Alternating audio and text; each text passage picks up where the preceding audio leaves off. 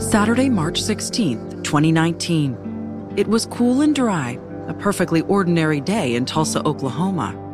Inside her home on a street of neat lawns and old trees, Pam Smith was waiting for her brother Christian to bring back lunch.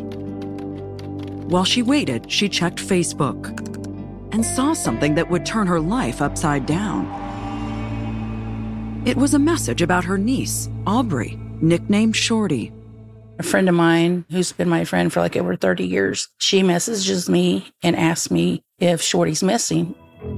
I was like, not that I'm aware of why. So she sends me a screenshot of one of Aubrey's friends, you know, that made a post on Facebook asking if anybody had seen Shorty, you know, to have her call this number. Pam contacted the sheriff's office for Delaware County, 90 miles from Tulsa. The county is part of the Cherokee Nation where Aubrey lived. The sheriff's office confirmed that Aubrey's family had reported her missing. So I started asking questions, and the dispatcher asked me how I was related to Aubrey. I said, I, am her auntie. I was like, you know, her mom and I are sisters. She said, Well, you'll have to call your sister and she can give you the details. Pam's brother, Christian Fencer, arriving home, immediately sensed something was off. I go inside, and the look on my sister's face, I just knew something was wrong before she could even say anything. And she said that Shorty was missing. And at that point, I was like, okay, she's probably somewhere at a friend's house. But Pam was already making her next phone call. She called her sister Jennifer, Aubrey's mother, who said she'd last seen Aubrey about a week before. Jennifer said that she woke up about 3:30 in the morning, walked down the hallway to the restroom, and she saw Aubrey walking out uh, the side door, which goes out to under the carport. And she said she was wearing a black jacket, a black top, a black skirt, black hose, like knitted hose or something, and black boots. Jennifer told Pam that Aubrey said she was going out to meet somebody. She never returned. Where had she gone? For Pam and Christian, that would only be the first question in an odyssey through a small town and an ancient culture, a place where a young woman walked tall before walking into something dark, leaving behind a trail of heartbreak and haunting clues. I'm Andrea Canning, and this is Missing in America, a podcast from Dateline about everyday people who have simply vanished. Listen closely because you or someone you know might be able to help find Aubrey, to give a family desperately needed answers, and solve a mystery that's become intensely personal to the head of the Cherokee Tribal Police, Marshal Shannon Buhl. She was a beautiful woman. That's what she was. You could tell she was a beautiful Cherokee woman that was proud, that was happy, that had a future. This is a girl with desires and wants and needs. And it's my hope that she found those wants and needs and, and is living happy and whatever. But if it's not the case, somebody cut that short. And we got to find out if that happened, who that was. Pam Smith's head was spinning. She just found out her beloved niece, 25 year old Aubrey Dameron, was missing. Even more worrying, she learned that Aubrey, who was epileptic, had left her medication behind. Pam and her brother Christian didn't waste any time. They reached out again to the Delaware County Sheriff's Office and spoke to the police captain in charge of Aubrey's case. And they got to work. They put out the word on social media asking for volunteers to help search, a potentially daunting task. The Cherokee Nation Reservation is 7,000 square miles, almost the size of New Jersey. The reservation is dotted with cities and small towns, but also includes vast rural areas home to numerous state parks full of woods and lakes. But they started in the most logical place, outside of Aubrey's ranch style house on the outskirts of Grove, Oklahoma, one of the towns on the reservation. That's where Aubrey lived with her mom, stepdad, and brother, and as well, from time to time, other family members. We got a group of about three dozen people together and we searched the entire property as well as the surrounding areas. We also got some specialists out there, so some dive teams who went in two of the ponds in the surrounding area and they didn't find anything. Back above ground, they hoped technology might provide an idea where Aubrey had gone. Whenever she left her house, she would walk to the left as she left her driveway, and to the left of her driveway, there's other houses. There's people with ring doorbells, so they have the cameras on them. So we went over there and we checked those doorbells, and Aubrey was nowhere to be found on any of those ring doorbell video cameras. That was a blow. But a major potential clue would turn out to be just steps away. We were walking down the side of the road where the neighbor who has the ring doorbell across the road from their house was a sock that had what appeared to be blood on it. The sock was sent off to be tested. But whatever results came back, both Pam and Christian were already thinking about one thing that might be behind their niece's disappearance. It's a hate crime. I said, without a doubt. Why would they think that?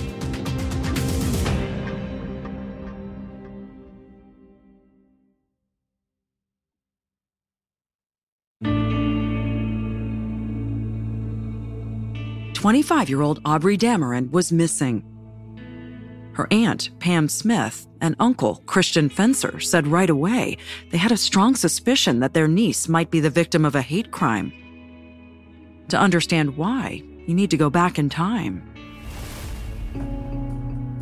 Though Christian is Aubrey's uncle, at just six months older than Aubrey, they were raised more like siblings. Brothers, actually. Because you see, at birth, Aubrey was assigned male. As little boys, Pam says Aubrey, and Christian too, preferred dolls to toy trucks.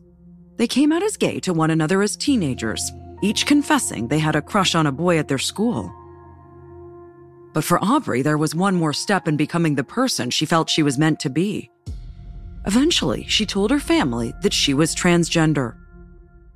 When Aubrey decided to transition, could you see a big change in her? Was that just like, you know, the weight of the world was off of her shoulders? Absolutely.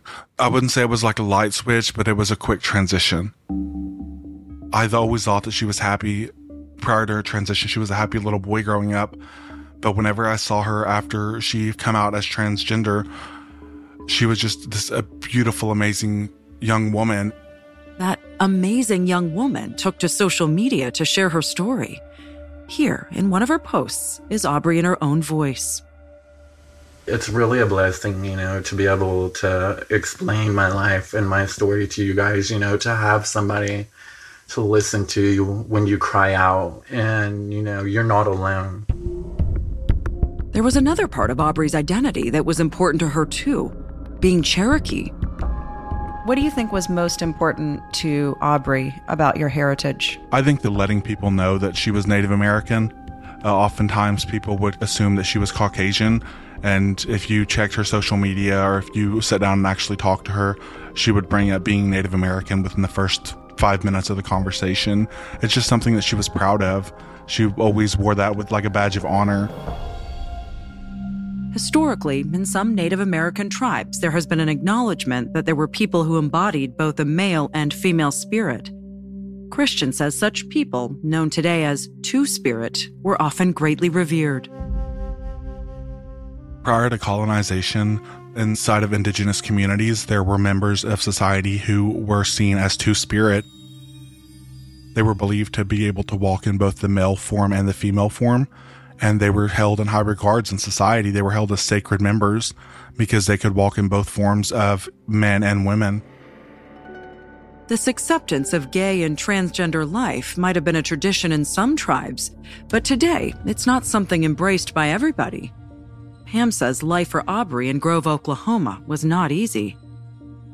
How was she received in the community? Not very well. Um, her and Christian dealt with a lot of homophobic slurs and and Christian didn't tell me a lot of the details until after Aubrey went missing about them being chased home from school by people in a vehicle and, you know, them yelling slurs and stuff like that. And when he shared that, it was heartbreaking over again at a different level because I'm like, I had no idea that they dealt with so much. You know, they just like literally would not share everything with me because when I would find out things, I would ask Aubrey, I was like, who is this person or where do they live? You know, let's go take care of this. And, and, uh, she would be like, no, Aunt Pam, it's okay. She said, I'll pray for him. You know, that was her answer. Christian says Aubrey maintained her dignity no matter what. We would walk into these restaurants or these stores, and people would stare. Uh, they would stare like they've never seen another human being before. And Aubrey has her head held high, and she's walking with the grace of a thousand debutantes because that's just how graceful she was whenever she entered a room. Christian tells us Aubrey's decision to transition wasn't always appreciated in her own home either. It was something that was new to everyone within our community, but it was uh, really new to our family. They didn't really know how to take it. I know that they could have taken it a lot better, but they did what they knew how to do and just continued to push forward from there and found acceptance. It, it took a while. It wasn't overnight. It's something that they worked toward. Now, in March of 2019, a few days after Aubrey had disappeared, her aunt and uncle were doing everything in their power to find her. They'd put the word out on social media, gathered volunteers, and searched the area around Aubrey's home on the outskirts of town. If you're wondering why they were taking so much on themselves, well, they didn't at first. As we mentioned, they'd gone to the police, as anybody would. But they say that the investigator in charge of Aubrey's case, Captain Gail Wells of the Delaware County Sheriff's Office, seemed dismissive. Captain Wells, when I first spoke with him, he asked me why I thought she was missing. I was like, well, she can be gullible and naive. And he says, well, we don't believe she's a missing person. And I'm like, why are you saying that? Like, I don't understand. Pam says the captain told her Aubrey wasn't actually missing because of her quote, lifestyle. I was like, what do you mean her lifestyle? I said, because she's transgender. You know, she's indigenous. No, no. I was like, so what do you mean? You know, I said, you're telling me that my niece's life isn't worth searching for because of her lifestyle? And he was like, oh, we don't have the resources. We don't have the manpower. And uh, he goes, but yeah, we just don't believe she's missing. In fact, the sheriff's department told us Aubrey was entered into their system as a missing person as soon as the family reported her disappearance. But Pam came away outraged that, as she saw it, Captain Wells was blaming Aubrey for whatever might have happened to her. Lynnette Grey Bull, founder and director of Not Our Native Daughters, dedicated to increasing awareness about missing and murdered Indigenous women, says Native communities are used to a blame the victim attitude from law enforcement. I've been with families in the actual police department where the mother and the family and the loved ones, the sisters, the brothers have to sit in a law enforcement conference room. And I've heard the investigator lead officer actually explain that this person is XYZ or this person has a risky lifestyle. of, you know, they're known to party or they're known to hang with this group. And it's really damaging when you're sitting in a law enforcement office probably confused and dazed and heartbroken and you're thinking the worst and you have an officer who tells you that your daughter or your son has put this upon themselves to be missing and to be in this predicament. So now, Pam and Christian, with, in their minds, not much help coming from law enforcement, were doing whatever they could to find Aubrey with a group of volunteers one of whom had discovered a sock near Aubrey's house that had what looked like blood on it. The sock was taken to be tested against Aubrey's DNA. Did anything come from that? We were informed that it was, um, uh, what is the word I'm looking for? That there was no match. No match or inconclusive? Yeah, inconclusive. That may not be quite the end of the sock story. We'll get back to that later. So, there was no physical evidence yet to indicate what might have happened to Aubrey, but what about possible motives? Who might have wanted to harm her? A year or two before her disappearance, Aubrey had left town. Pam and Christian said she lived with a boyfriend in New Mexico who had taken her to Colorado to have breast augmentation surgery. When she returned to Oklahoma, they say not everyone appreciated the changes. Do you believe that her decision to transition somehow fits into this mystery that someone was not happy with her choices. I believe that's a high possibility. Living in Northeast Oklahoma, I've seen the hate that is created there. I mean, not just Northeast Oklahoma, it's throughout the world, but specifically in Northeast Oklahoma because that's where we live. That's what I was exposed to. I can speak on that. I think that her transitioning could have played a part in her disappearance. Could someone in Grove who didn't accept her transition have done something to Aubrey? And what about the boyfriend she'd gone to stay with? Would he have any reason to hurt her? According to Pam, their relationship was far from healthy. I remember when she came back from New Mexico and she and I talked, uh, had a pretty long conversation on the phone in November of 2018. And I asked her, I was like, Are you just in for a visit or are you here to stay? She goes, um, I came back to stay. I was like, Oh, okay. I was like, So, her, you know, what happened? She goes, Aunt Pam, it just wasn't a good relationship. Pam says at this point, Aubrey started to get emotional. She said, I just needed to get away. And, and then she started crying, saying that she felt like she should go back, like she owed him something. And uh, she said he would tell her that she owed him for, you know, everything that he did for her. We tried to contact Aubrey's now ex boyfriend, but we were unable to find him. Closer to home, though, there was something else that Pam and Christian found themselves wondering about. Both say that Aubrey's mom, Jennifer, her stepfather, and her brother seem to show little interest in searching for Aubrey. Do you think her mom knows more than she's letting on? Absolutely. Without a doubt.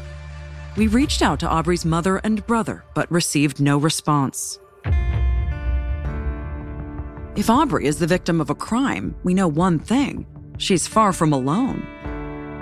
According to the Urban Indian Health Institute, Native American women face rates of violence up to 10 times higher than the national average. Why would that be?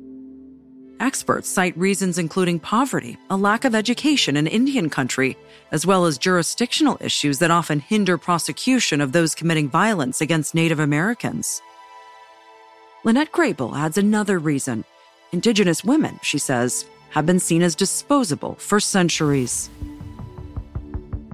It's actually been researched by professors and universities that the selling, the trading, the exploitation of Indigenous women and children is no new thing.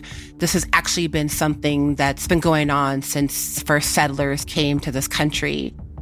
Indigenous women and children were offered to new settlers as they came into this country by the boatloads as a sign of that we have conquered these people, do what you want with, with these women and children. And we're still facing the violence as Indigenous women till this day.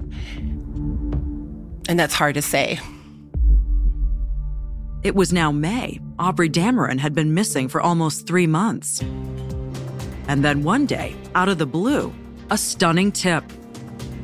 One of Aubrey's friends from there in Grove came forward to help.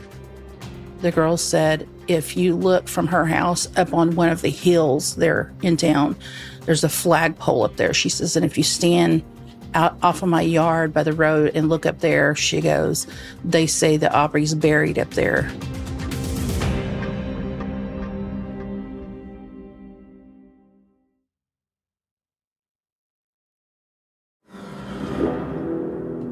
Pam Smith and Christian Fencer had just gotten a startling tip. A friend of Aubrey said she'd heard something alarming about a hill near her house. She goes, They say that Aubrey's buried up there. Searchers headed to the area, 30 miles southwest from Aubrey's home. On the first day of the search, we had a good number of people there and several search and rescue people uh, from different teams. And they went to that hill you know, where the girl mentioned. And they ran dogs up there and didn't hit on anything. So then everybody came back and they ended up going up on the hill next to it where the water tower is at. This time, Christian says, the dogs seemed to have more luck. One of the dogs hit, and so they brought another dog up, and that dog hit on the same spot as well. And they looked at the spot, and it looked like a shallow grave that was sinking in. And next to it was a black leather jacket, which was oddly coincidental to what Aubrey was last seen wearing. So we thought that okay, this is this is huge. But no sooner had they made this potentially enormous discovery when Pam says they were faced with another setback. It was Memorial Day weekend, and according to Pam, Captain Wells said the department's forensic anthropologist was unavailable to search the grave like hole for human remains. He came back and said that the anthropologist couldn't be there until Tuesday. And one of the people that was searching with us, and I looked at her and I'm like, I didn't know anthropologists took holidays off. You know, they always have somebody on call. And he said, Well, they just can't get out here until Tuesday. Eventually, the forensic anthropologist did show up. So they came back, and did they find anything? They actually found a bone. Captain Wells told us then that the bone was animal, an animal bone. Pam says besides the black jacket, investigators discovered another article of clothing nearby. They just said that they took the jacket and uh, like a, I think it's like a basketball jersey that was found just not far from it. Were they able to determine if any of the items belonged to Aubrey? We never got an answer. For Pam and Christian, it was yet another blow. But they continued searching, putting up flyers and speaking to the media, as Pam did in this report on KJRH, NBC's affiliate in Tulsa. A candlelight vigil was held tonight for Aubrey Dameron. People that wonder why we're still looking, you know, if it was your loved one, would you stop? They didn't stop. And then, about 16 months after Aubrey vanished, they got some help from 1,200 miles away. Up until that point, Aubrey's case had belonged to the Delaware County Sheriff's Office. But in July 2020, the Supreme Court issued a ruling regarding Indian reservations that meant the case would now be investigated by tribal police and the FBI. Both have many more resources than the Sheriff's Office, though the director of the Cherokee Nation Marshal Service, Shannon Buhl, says his team has had to make up for lost time. We have to follow the leads that Delaware County initially got. The investigator that worked Aubrey's case initially is no longer at the sheriff's office. And from everything I've heard, he probably didn't treat this case like I would treat it. He didn't give the due respect, in my opinion, to Aubrey, and that's that's a loss. It's a loss that now we're playing catch up uh, on maybe a case that uh, I hate to say it, maybe could have been solved quickly, but wasn't. So now we're having to play catch up to, to fit pieces of puzzles that maybe those pieces don't even exist anymore. Captain Wells, who has since retired, told us, quote, I've dealt with persons of all race, creed, religious beliefs, and sexual orientation with the same concern and professionalism throughout my career. About the forensic anthropologist's delay, he says it had nothing to do with the holiday weekend. He says she was working two homicide sites in different parts of the state and came as quickly as possible. He also says he never told Aubrey's family that his department didn't have the manpower to conduct searches, though he did say that his agency was small and couldn't handle every tip that came their way. As for Pam's allegation that he blamed Aubrey's disappearance on her lifestyle, Captain Wells says her case was considerably more difficult to investigate because he says she was known to use drugs. And that, he says, meant there were an infinite number of possibilities for coming in contact with, quote, undesirables who might have caused Aubrey harm. With the case now in his hands, Marshal Buhl is doing a lot of things differently, starting with its designation. The Delaware County Police had called it a missing persons case, while Marshal Buhl is calling it a homicide, even though he very much hopes Aubrey is alive. A lot of agencies will call something that might be a homicide a missing person, and maybe that's due to they don't want to upset the family. There's reasons why an entity would do that. The Marshal Service, we look at it as if we have a missing person that truly we think there might be some bad things that happen. We always want to treat that missing person as a homicide.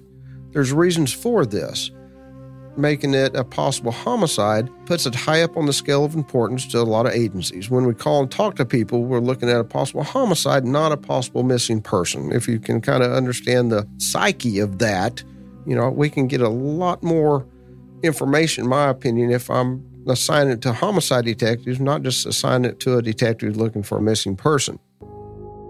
Pam and Christian say they're relieved that Marshal Buhl and his team are now in charge and the Marshal has shared with us a slew of important developments in the investigation.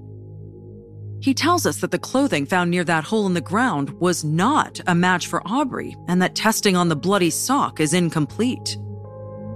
He says his team is actively looking at a particular pond And he confirms they are also investigating whether Aubrey's ex boyfriend or a hate group could be behind her disappearance. And he shared with us news about another potential clue. During a November 2019 search, volunteers discovered something on Aubrey's family's property. There was a search where we had, uh, again, canine dogs that hit on the shed there at the property. And inside of the shed was a little blue kiddie pool. And inside of the kiddie pool was a tarp. Well, we laid the tarp out and the kiddie pool out, and they hit on the tarp again. So then we looked at the tarp, and there was some stains on there that could coincide with blood. We had law enforcement come and pick it up. It took them about over a month to get it 60 miles down the road to get it tested. Marshall Buhl confirms that the tarp wasn't tested in a timely way. He does say there's evidence suggesting a connection between the shed and Aubrey, but that investigating isn't going to be easy. There's some belief that maybe Aubrey might have been there at the shed. The problem with anything on that property is I have to convince a judge to get me back on that property. We're not getting consent to go back on that property. And so I got to have enough to, to have a tribal judge look at it and go, yes, here, get on that property and look. In terms of potential suspects, Marshall Buhl says he's looking hardest at those closest to Aubrey. People do bad things to people generally because they love them, or they did love them, or there's some type of relationship, you know. So I, I believe that if we find out that, heaven forbid, Aubrey was murdered, uh, chances are it's going to be a very, very close person that spent a lot of time with her, and that person knows where she is right now. He confirms his team has talked to Aubrey's immediate family members, but. I can tell you we have not interviewed every family member yet. There's a couple that we're not interviewing on purpose yet. Again, Aubrey's mother didn't respond to our requests for comment. But in November 2021, she did speak to News Nation. She said she had no idea what happened to her daughter, but that at that point, she had come to believe that Aubrey was dead. I felt my child pass a year ago.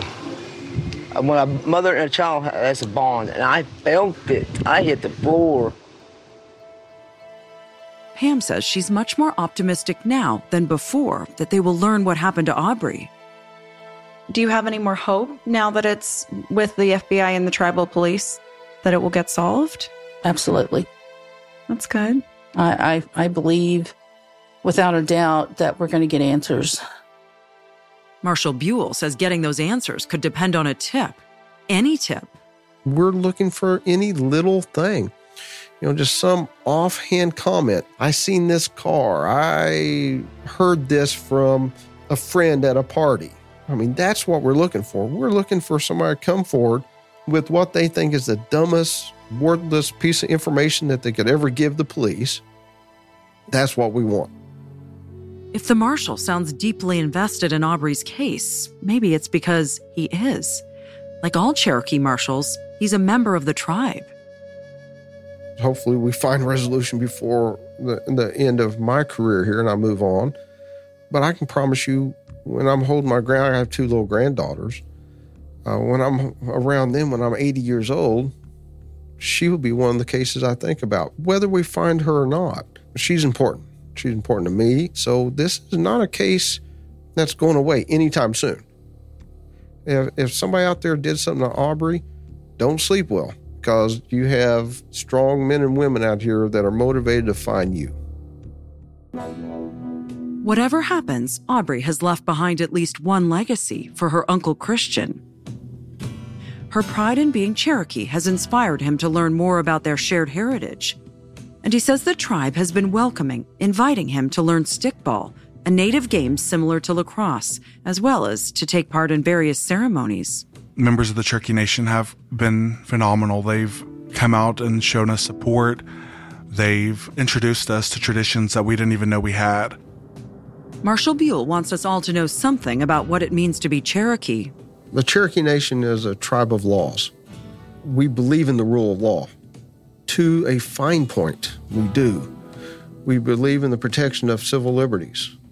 Individual responsibility and individual freedom is huge at the Cherokee Nation. individual freedom, something Aubrey Dameron fought so hard for. What happened to Aubrey? As the tribal police and FBI pursue leads, deploy dive teams, and take in tips, her uncle Christian does his best to stay positive. Where is she? I lose hope, but at the same time, I see stories of people being found after years of being missing, after months of being missing. And I just, I hold on to hope that maybe, maybe, just maybe, everything will fall into place someday and we'll get Aubrey back. Aubrey Dameron is described as 5 foot 9 and about 130 pounds. She has brown eyes, long brown hair, and a triangle composed of interlaced arcs tattooed on her back, and another tattoo reading Shorty on her upper left arm. If you know something about Aubrey's disappearance, you can call the FBI at 1 800 CALL FBI or go online at tips.fbi.gov. You can also call the Cherokee Nation Marshal Service at 918 207 3800. Thanks for listening. To see pictures of Aubrey and learn more about other people we've covered in our Missing in America series, go to Dateline missinginamerica.com. There, you'll be able to submit cases you think we should cover in the future.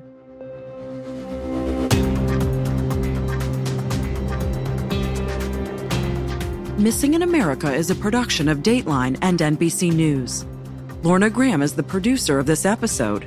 Jonathan Moser is the audio editor. Logan Johnson is associate producer. Susan Nall is senior producer.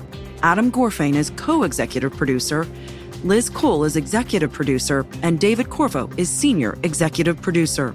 From NBC News Audio, Bryson Barnes is technical director. Sound mixing by Bob Mallory. Nina Bisbano is associate producer.